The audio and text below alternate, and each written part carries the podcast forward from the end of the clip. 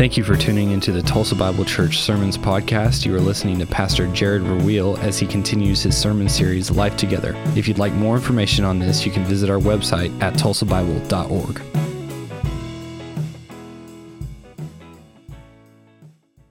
Thanks, Joe. If you guys have a Bible, turn to Romans 12 this morning. Open your devices, search bar, Romans 12. I got to change my lingo up here. Keep up with you, youngsters. We're going to be in Romans 12. I'm going to look at the first eight verses this morning. Actually, uh, next week we're going to be back. We'll finish up the rest of the chapter. So we talk about a new ministry that's starting up here at TBC this fall called Life Together. And just a reminder if, if you guys are waiting for hot dogs, hamburgers, chicken, sandwiches, all this good stuff, just wait a little bit longer. John Landers is out on the grill, probably, Patty, this morning. So they're, they're cooking up stuff now. I promise it'll be warm, but I'm going to talk fast so we can eat quicker and get out there a little bit quicker. And also, I have an underlying motivation behind this, this uh, quick sermon this morning is so that I can humiliate all the middle schoolers in soccer and Reich, our job today is to basically just humiliate these kids and humble them down to earth and show them what's going on, how real soccer players do it, which I'm not one, but I'm going to try to be one for a little bit. And after that, I'm going to force Tom Graney down the water slide because he didn't bring me a New Life Ranch shirt this morning, but maybe next time you will, and I won't push you down the water slide. So we're going to go with Romans 12 this morning. Um, interesting thing happened to me. I went to college at the Mississippi State University, the Bulldogs.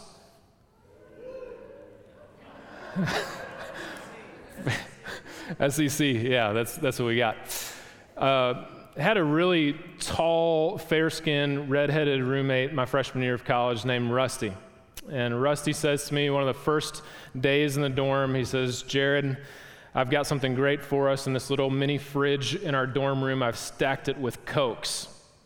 And I was like, Rusty, that's awesome, man. Thank you so much for bringing Cokes to this mini fridge. And, and he opens the, the door to the refrigerator in the dorm room, and behold, there is Dr. Pepper, Sprite, Pepsi, Mountain Dew, but there is not a Coke on the shelf of the mini fridge. And I'm just thinking to myself, like, bro, I, I appreciate you and all, but why did you tell me that you got a fridge full of Cokes and there's no Cokes? And I guess in the South, this is like a thing right? If you're going to have a Coke, you're going to have a Mountain Dew Coke or a Pepsi that is a Coke or a Sprite that's a Coke, but they don't do this whole soda pop thing where I grew up from in Wisconsin. It's interesting how, uh, have you heard of the Cola Wars before? Kind of fascinating just in the last, know, 50 years or so, maybe 40 years. Uh, Coca Cola was always a, the flagship soft drink. It's like as American as apple pie. Uh, everybody knows about Coca Cola. And they originally marketed their product with nostalgia. Uh, you would see the commercials of being very family friendly, even cute figures. Santa Claus was a big mascot for Coca Cola, and the, the polar bears and the cubs, and everybody loves it around the holiday times. It, it's, uh, it's pulling you into to family values. Uh, pulling on the heartstrings to something that's traditional and ancient. And they dominated the, the soft drink market for close to 100 years. It wasn't really until the mid 80s that their market share came to be threatened by an up and coming soft drink that had been around almost just as long as they had. Remember the Pepsi Challenge? 1975, this is before my time, but I, I began to see it as I got to be a kid because the commercials ran so long. Pepsi did an amazing thing when they, when they launched the Pepsi Challenge because they finally threatened the big dogs on top of the stage of the soft drink industry in Coca Cola. And they did a blind taste test. You guys probably remember these commercials. Had a famous celebrity that would come to the table, and there was a taste test of, of Coke and Pepsi. And what they discovered was that the majority of people, if you gave them this blind taste test, the majority of people actually preferred Pepsi instead of Coke. And then they invented Mountain Dew and, and Diet Pepsi, and, and they really infringed upon Coca Cola's territory. And they had to do something, and they had to do something fast. So Coke made this unprecedented move. Never ever happened before in the history of the company. My dad owned Coca-Cola stock his whole entire life. This is a this is tried and true. You're going to make money if you've got some Coca-Cola stock. But they did something different. They ditched their tried and true ancient recipe for Coke and they invented, you remember what it was? New Coke. You guys remember this? Everybody started taking in this new Coke and trying it and sampling it. It was an epic failure. Three months on the market before they scrapped New Coke altogether and they said, you know what, we're going back to our original design. We're going back not only to Coke, but we're going back to Coke Classic. Meanwhile, Pepsi was having a field day with us. In fact, there was a Super Bowl in Atlanta, the headquarters of Coca Cola. And the Super Bowl, you know, advertises Pepsi products way more than it advertises Coke products. And they were even saying, like, hey, even Pepsi is celebrated here in Atlanta now. We've got the market share. There's nothing you guys can do. Coke begins to come back when they went back to the original recipe, but they're still fighting off Pepsi. Pepsi just keeps rearing their head, and they're really good at marketing to the younger generations. And so Coke thinks to themselves, okay, how do we get to do this? We, we tried this, it didn't work. Maybe the problem wasn't with the new recipe, maybe the problem was with how we marketed it. And so they wanted to market to reach younger generations and younger families. And so, you know what came out after that, right? Coke 2. They ditched the recipe again and they tried it all over again. They ditched Bill Cosby, their spokesperson. They put him to the side and they had this like Miami Vice slick back blonde hair guy that looked like he was like virtual. He was the man of the future. He was the man for the next generation. And he was going to drink Coke 2. Coke 2, epic failure number two for Coca Cola. It was terrible. you can't find Coke 2, you can't find new Coke on the market today because they were terrible.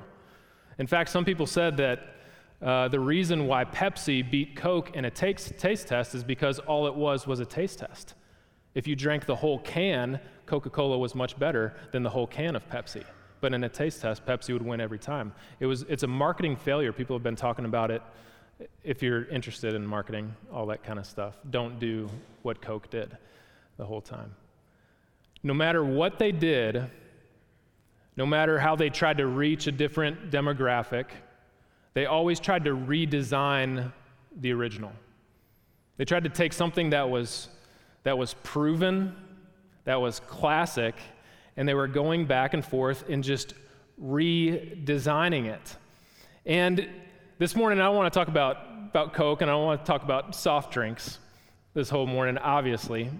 Um, but I do want to talk about a design. In the Cola Wars, Coke was, was obsessed with redesigning something. And I want to talk about not not a Coca Cola design, not a soft drink design, but a divine design. I want to talk about the things that God has designed us for this morning. Because He has designed us for a lot of things. Ultimately, He has designed us to be representatives of His glory, to be His ambassadors. He's designed us to, to carry the gospel to those who need it, uh, to be imagers of Christ. But He's designed us for something deeper than that. He's designed us for a relationship, a relationship ultimately with Him the Father, Son, the Holy Spirit, just like we sang about this morning, but also a relationship with other people as well. And because God designed Christians for many things, and He designed us for friendships, He designed us for community, what I want to talk about for the next two weeks out of one chapter in Romans, Romans 12 is His design for us to do life together in the body of Christ. God's design for fellowship and for relationships in the body is a design for life together, to live together in relationships with one another. We're going to see it in Romans 12, 1 through 8. Before we get there, Andy Stanley's got a really great quote. He wrote a book called Creating Community, and he issues a warning. We're living at, at a time that is unlike any other time in the history of the world, unlike any other culture in the history, in that we are more isolated than we have ever been before. As a as a culture, as a society, we value independence, isolation, and individualism more than any other time on the face of the earth. And this sermon and this, this concept of life together is more needed now than it has ever been before. Andy Stanley issues a warning to us. He said this He said, Sheep are rarely attacked in herds, they're almost always attacked when they get isolated from the flock. Life together, the body of Christ is here to prevent us and to protect us from the attack of the enemy. We can't do life on our own. We're not designed that way. We're designed for relationships in the body of Christ.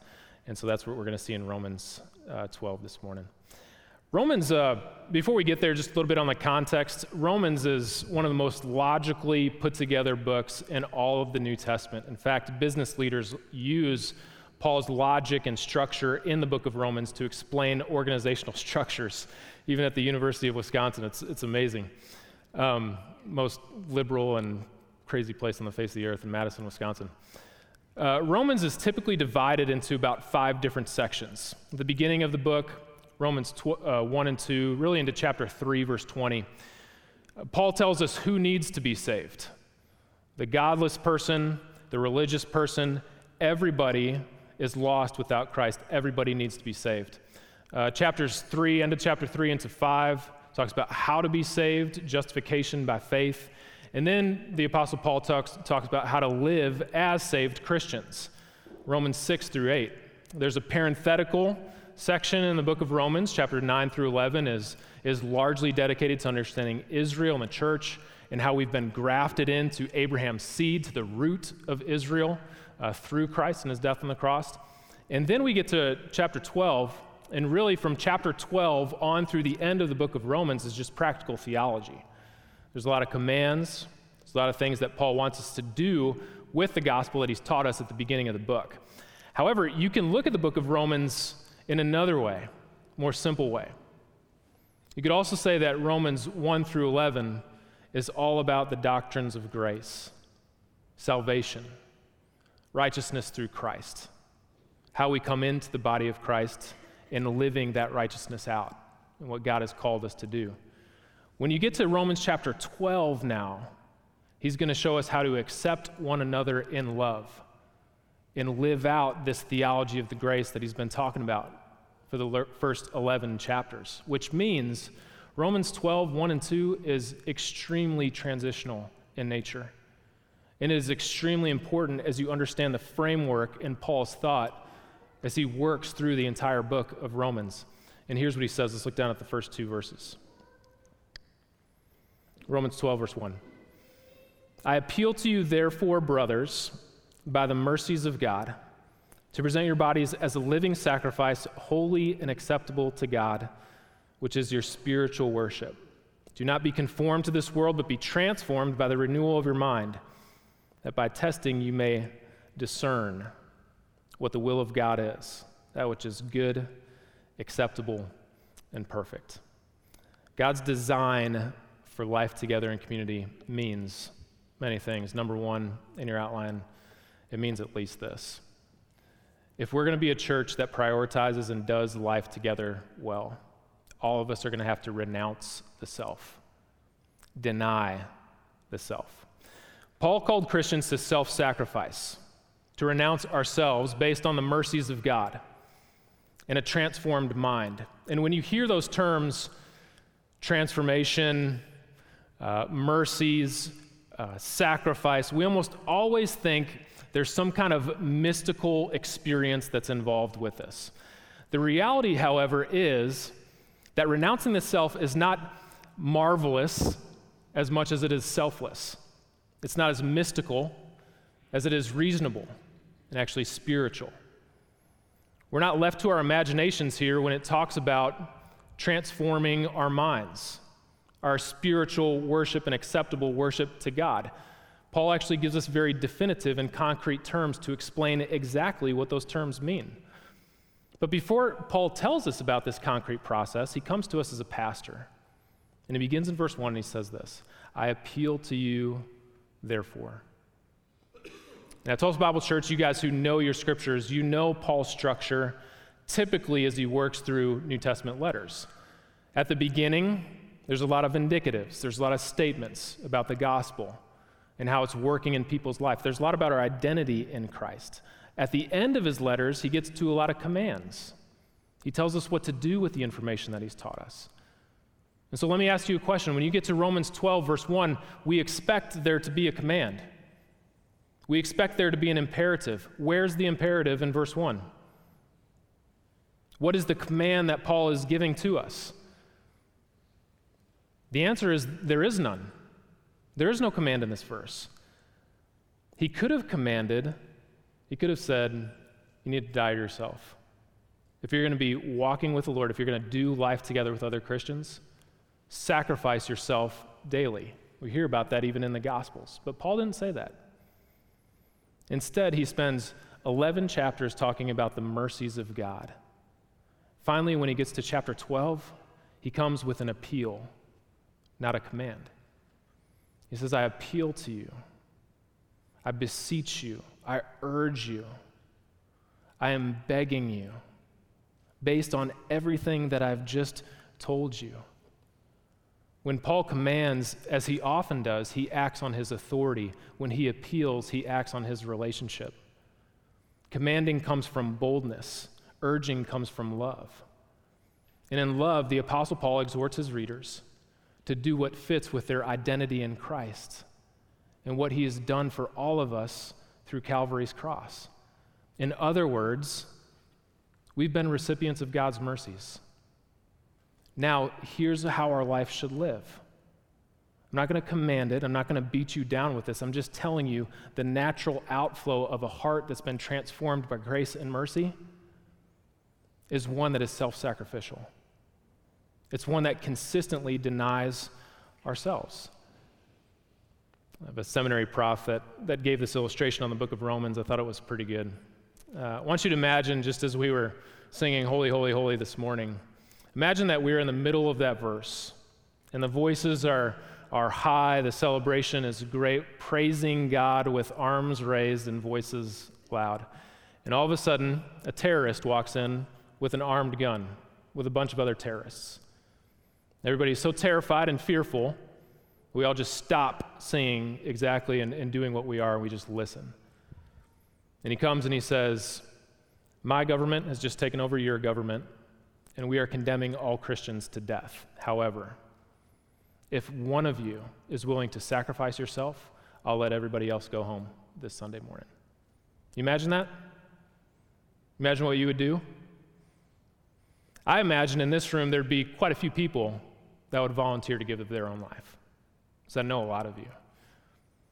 I imagine there'd be some motivations of, of people who would say, you know what, I'd rather just have a quick death instead of living in a persecuted church era in the United States. And so I'll, I will gladly volunteer, and everybody else can safely go back home. I bet there would be um, a great reaction However, such a sacrifice that that person would make is nothing compared to the sacrifice that the Apostle Paul is calling us to in Romans chapter 12. That sacrifice is the sacrifice of a martyr. And the sacrifice of a martyr is a dead sacrifice. But Paul calls us to a living sacrifice. To be a martyr is to be sacrificed once. To be a living sacrifice is to be sacrificed over and over and over again. Every day, every step, every decision. Saying no to yourself, denying yourself for the sake of another person and for the sake of the glory of Christ. In fact, the sacrifice called for here is in the present tense present your bodies. That means that it happens over and over again on a daily and a weekly basis. We give ourselves over to God and over to other people. But not only should this, this renunciation of self, this sacrifice, be a, a living sacrifice, we are also called to be a holy sacrifice. And when many people talk about holiness, uh, initially we think of uh, moral purity. And, and there is aspects of holiness that tap into moral purity. Don't, don't get me wrong, that's there. But there's much more than that. One of the very first times that you read the word holy in the Old Testament is Exodus chapter 3. You remember what's happening? Moses, burning bush. Voice comes from the burning bush in the wilderness. remove your sandals. That's exactly what it sounded like, right? This is holy ground. If holiness was distinctly moral purity, how could ground be morally pure? Ground can't be more, more morally pure or less morally pure. But ground can be more holy or less holy. In fact, when you continue reading into Exodus, you get to the passages about the tabernacle, the instruments of the tabernacle, even the Holy of Holies, the room that was designated to house the presence of God. Aaron and his garments were to be holy unto the Lord. How can garments be morally pure or morally impure? They can't. They're just garments. But they can be more holy or less holy.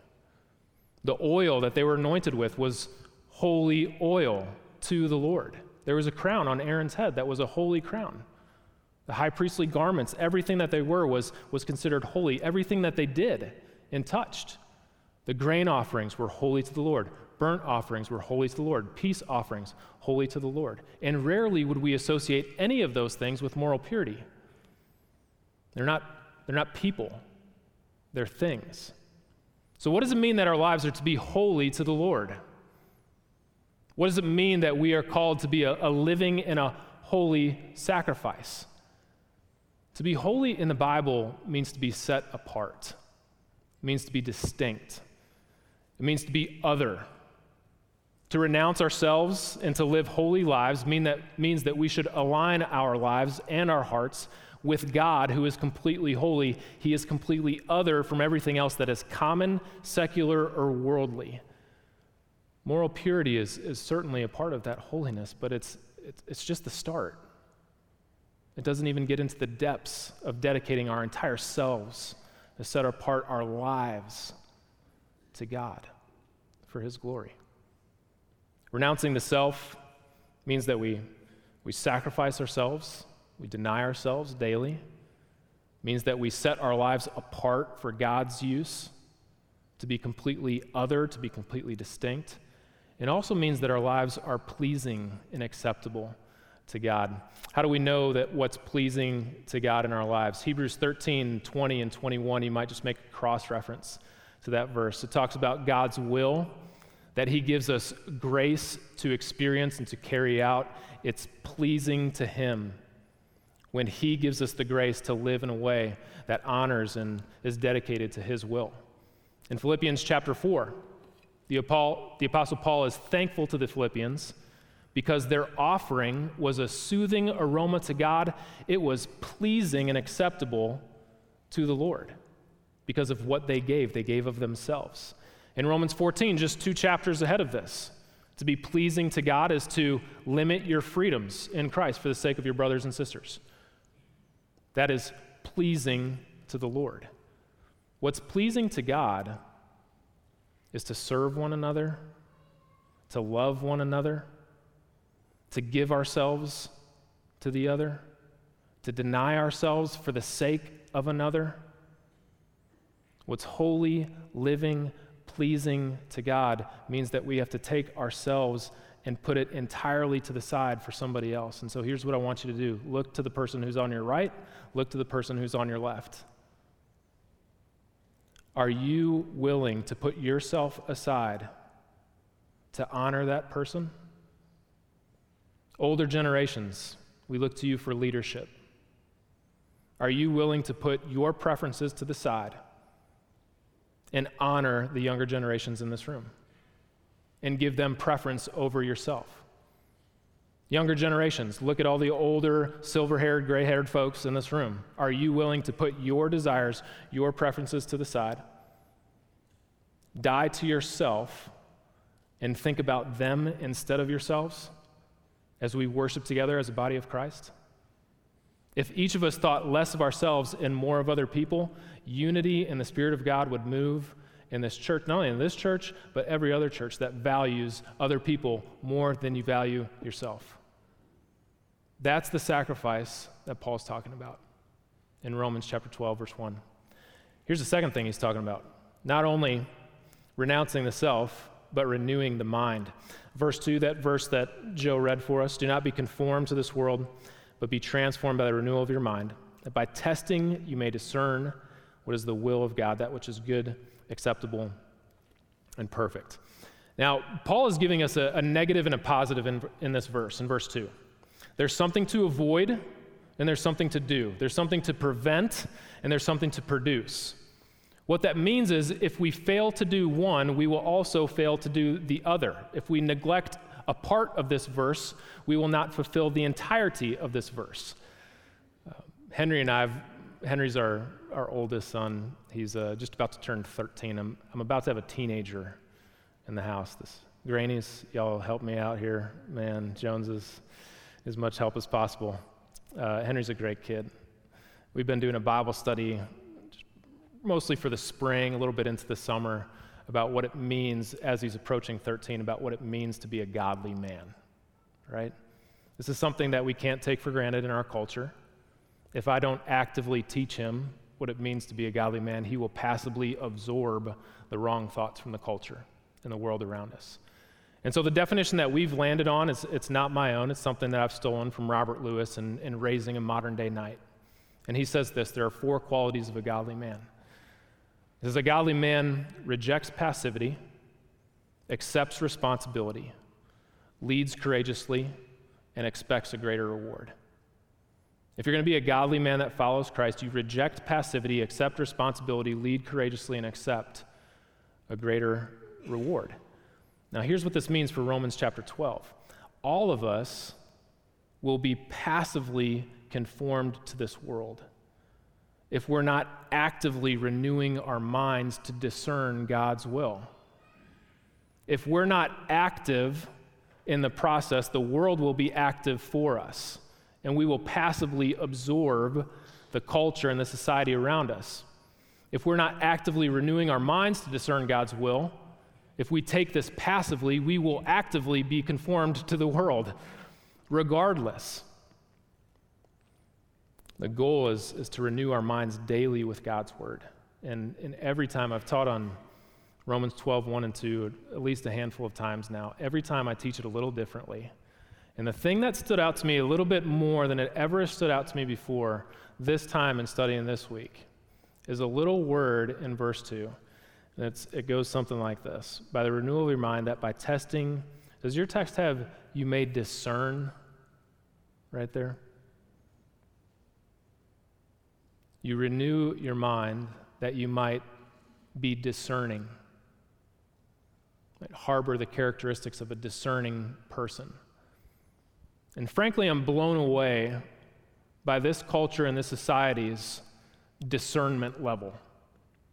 Whether it's social media, whether it's the news, living through life with wisdom. Proverbs is all about fearing the Lord that will lead you to a life of discernment, to understand wisdom. Beginning is the fear of the Lord. To walk in that wisdom and understanding is to have discernment. Discernment is, is multifaceted in Scripture. It's not just making choices. Discernment is not only discerning and distinguishing between that which is right and wrong, it's also distinguishing that which is primary and that which is secondary. It also includes discerning the essential from the non essential, the permanent from that which is temporary. We have a really hard time in our culture determining the things that are significant and understanding what's insignificant. It's not only making decisions that are from better to worse, but it's also making decisions between what's better and best in our lives. Discernment means this it means distinguishing between and recognizing the difference in specific courses of actions. It's seeing consequences for those actions before we make decisions in the first place. I love how Sinclair Ferguson defines discernment. He says, biblically, discernment is learning to think God's thoughts after Him, practically and spiritually, and having a sense of how things look in God's eyes, making decisions that will ultimately please Him. Discernment produces many things. Discernment protect, protects us from being deceived spiritually with wisdom. Discernment helps us to see the heart issues from those issues that are at the surface and what's coming out. Discernment serves as a catalyst to Christian freedom. What areas of life do you have freedom? What areas of life are pretty clear not to do this or to do this? Discernment produces Christian maturity. Discernment aids in conflict resolution. I love how one man put it. He says, Discernment is the ability to see things for what they really are, not just what you want them to be. Discernment is the ability to see things for what they really are, not just what you want them to be. Charles Spurgeon, the Prince of Preachers, said this Discernment is not just telling the difference between right and wrong, but telling the difference between right and almost right. That takes a lot of spiritual maturity. It's only going to happen if our minds are renewed continually in the Word of God, reading His will as is clearly displayed for us in the pages of Scripture. If you are looking through social media, use discernment before you post something. I wouldn't have said that the last time I preached on Romans 12, 1 and 2. I will say it again. If you are looking through social media, use discernment before you post something. If you're going on social media, use discernment on how long you need to be on there in the first place. How many hours are wasted every day scrolling through Facebook and Instagram trying to see the next picture or the next hot thing? Use discernment in your life. I can think of a thousand other things that might be a little bit more healthy for your Christian life for some Christians. Do you th- hear things on the news that are radically controlled by leftist media? Use discernment before you believe wholeheartedly everything that people say. Mark Twain had a great, great quote on discernment. Remember what he said? There are lies, damn lies, and statistics. And I hear a lot of those three every time I turn on the media and the news outlets. The Apostle Paul is calling us to renew our minds that we might discern what the will of God is. It's not just choosing between black and white choices. It's establishing our priorities, it's scheduling our days. It's realizing that maybe some time, extra time with your kids is a little bit more important than going through the drive through at Starbucks. It's realizing that, you know, some things in, in education need to take priority in your family's lives. How can you be a better husband? How can you be a better wife? How can you be a better father? How can you be a better mother? Use discernment daily. You're going to find it in God's will with wisdom and, and the Proverbs. And so, number three in your outline as we get closer to food regard the other. Look down at verse three. This is, uh, if you need to highlight a verse, verse three would be a good verse to highlight, at least for me. For by the grace given to me, I say to everyone among you, do not think of yourself more highly than you ought to think but think with sober judgment, each according to the measure of faith that God has assigned.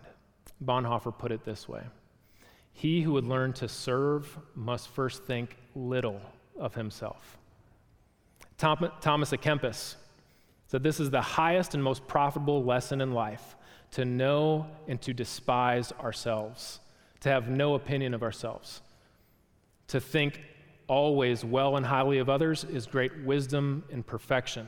What Paul is calling us to in verse 3 is a little self awareness. When we read verse 3, we realize that we are sinners in desperate need of God's grace. We don't look upon ourselves as, as being more special than other people, looking more highly upon ourselves than we do for other people. We think of others as more highly than we think of ourselves. Thomas à Kempis also said this Never think that you have made any progress until you look upon yourself as inferior to all. Let me ask you a question Why does God place struggles and hardships in our lives? Difficult circumstances. Do you think maybe there's something in verse 3 that would explain that? Maybe He's given us a trial, maybe He's given us a, a really difficult situation so that we might learn to think less of ourselves than we currently think. Why did God design this thing called marriage with X and Y chromosomes? I don't know if any of you guys are like me and Brandy, but I think a lot differently than Brandy thinks. I have desires that are different than Brandy's desires. I have motives that are different than Brandy's motives. At times, I'm kind of wondering why did you design it like this, God? It would be a lot better if she just thought exactly like me. Probably because she because God and Brandy wants me to think less of myself and more of other people? Why do I have kids who desperately and, and constantly demand attention from me? Why did I lose that job? Maybe I ought to think less highly of myself than I previously thought. Paul goes on to list uh, seven spiritual gifts in the context. Let me just uh, blaze through these pretty quick here. Verse 4 For as in one body we have many members, and the members do not have the same function, so we, though many, are one body in Christ and individually members of one another. Having gifts that differ according to the grace given to us, let us use them. If prophecy in proportion to our faith, if service in our serving, the one who teaches in his teaching, the one who exhorts in his exhortation, the one who contributes in generosity, the one who leads with zeal, the one who does acts of mercy with cheerfulness.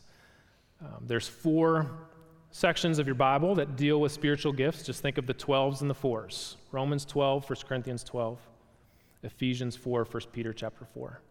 In every single list, the list is different. The spiritual gifts listed are different, which I take to mean that none of them are exhaustive. Uh, all of them are just samplings of the spiritual gifts that God gives to us. But I want to want to apply this text, and I wish we could spend a little bit more time going into that. Sometime we will and just talk about God's design for life together and, and just a couple points to wrap up. Number one, a true church is not a virtual church or an optional church, but it's an essential church and a relational church. The true church of God described in the Old Testament is not virtual. We don't do virtual church because we don't have a virtual Jesus. Jesus was a real person. He met with people face to face. You could touch him, see him. He talked to you. He comforted those who needed comfort. He gave hard truth to those who needed hard truth. He spoke to people. And so, if there's a time to do virtual church, I understand that for a time, but at the end of the day, we don't do virtual church because we don't have a virtual Jesus. We have a Jesus of flesh and blood, and 1 John says something about that when it opens up in chapter 1, right? The church, true church is not a virtual or an optional church, but it's an essential church. And Paul says this he says, We are members of one another. That means that your church is absolutely essential for your spiritual growth. If you consider yourself a Christian and you want to be a growing Christian, you cannot do that apart from committing yourself to a body of Christ, a local body of Christ. It is essential for your spiritual growth to be involved with a local church. Furthermore, None of verses 6 through 8. Everybody wants to know what's the gift of prophecy? What's the gift of speaking in tongues? What's the gift of healing? Has any of that ceased for the day? Has it, is it all non cessational up in here? What's going on? Before you, none of verses 6 through 8 matter. None of those questions matter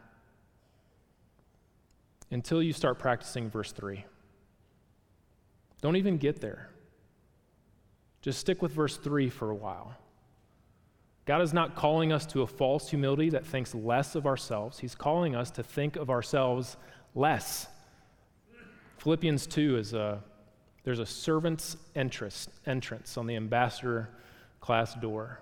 I've been studying through Philippians for quite a while now.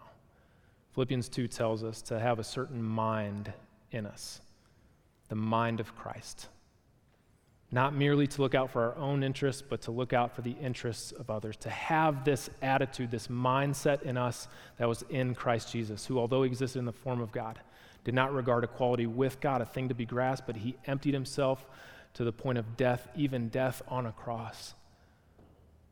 He took himself completely to the side because of his love for other people you will experience life together to the fullest when your life reflects that of Christ the clearest. You will experience life together the fullest as a Christian when your life reflects that of the life of Christ the clearest. Jesus humbled himself to the point of death, even death on a cross, and so we humble ourselves and we die to ourselves over and over again. None of verses 6 through 8 can be applied until you apply verse 3. Furthermore, None of verses 3 through 8 can be applied until you apply verses 1 and 2, which means that spiritual gifts cannot rightly be practiced in the body of Christ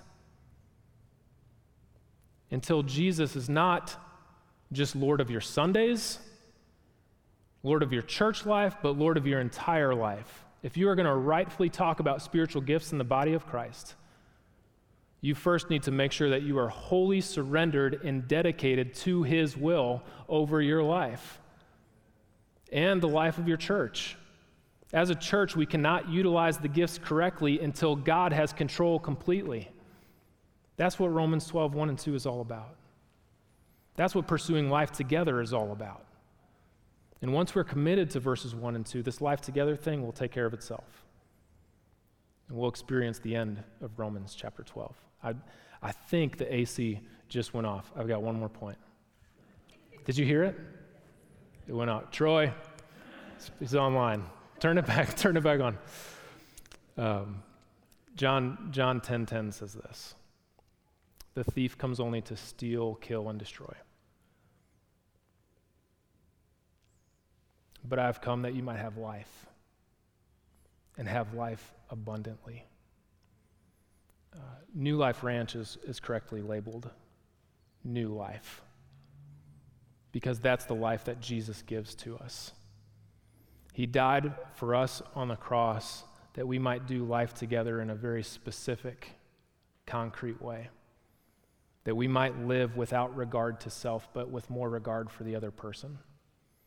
That we would start outdoing one another in honor, as we're about to read next week. Life abundantly is life together, it's relationally.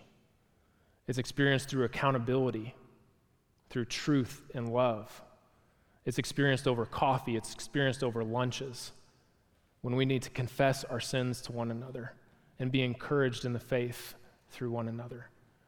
Christ died on the cross so that we can experience those types of relationships to give us new life, abundant life in Him and this is way too important to skip over.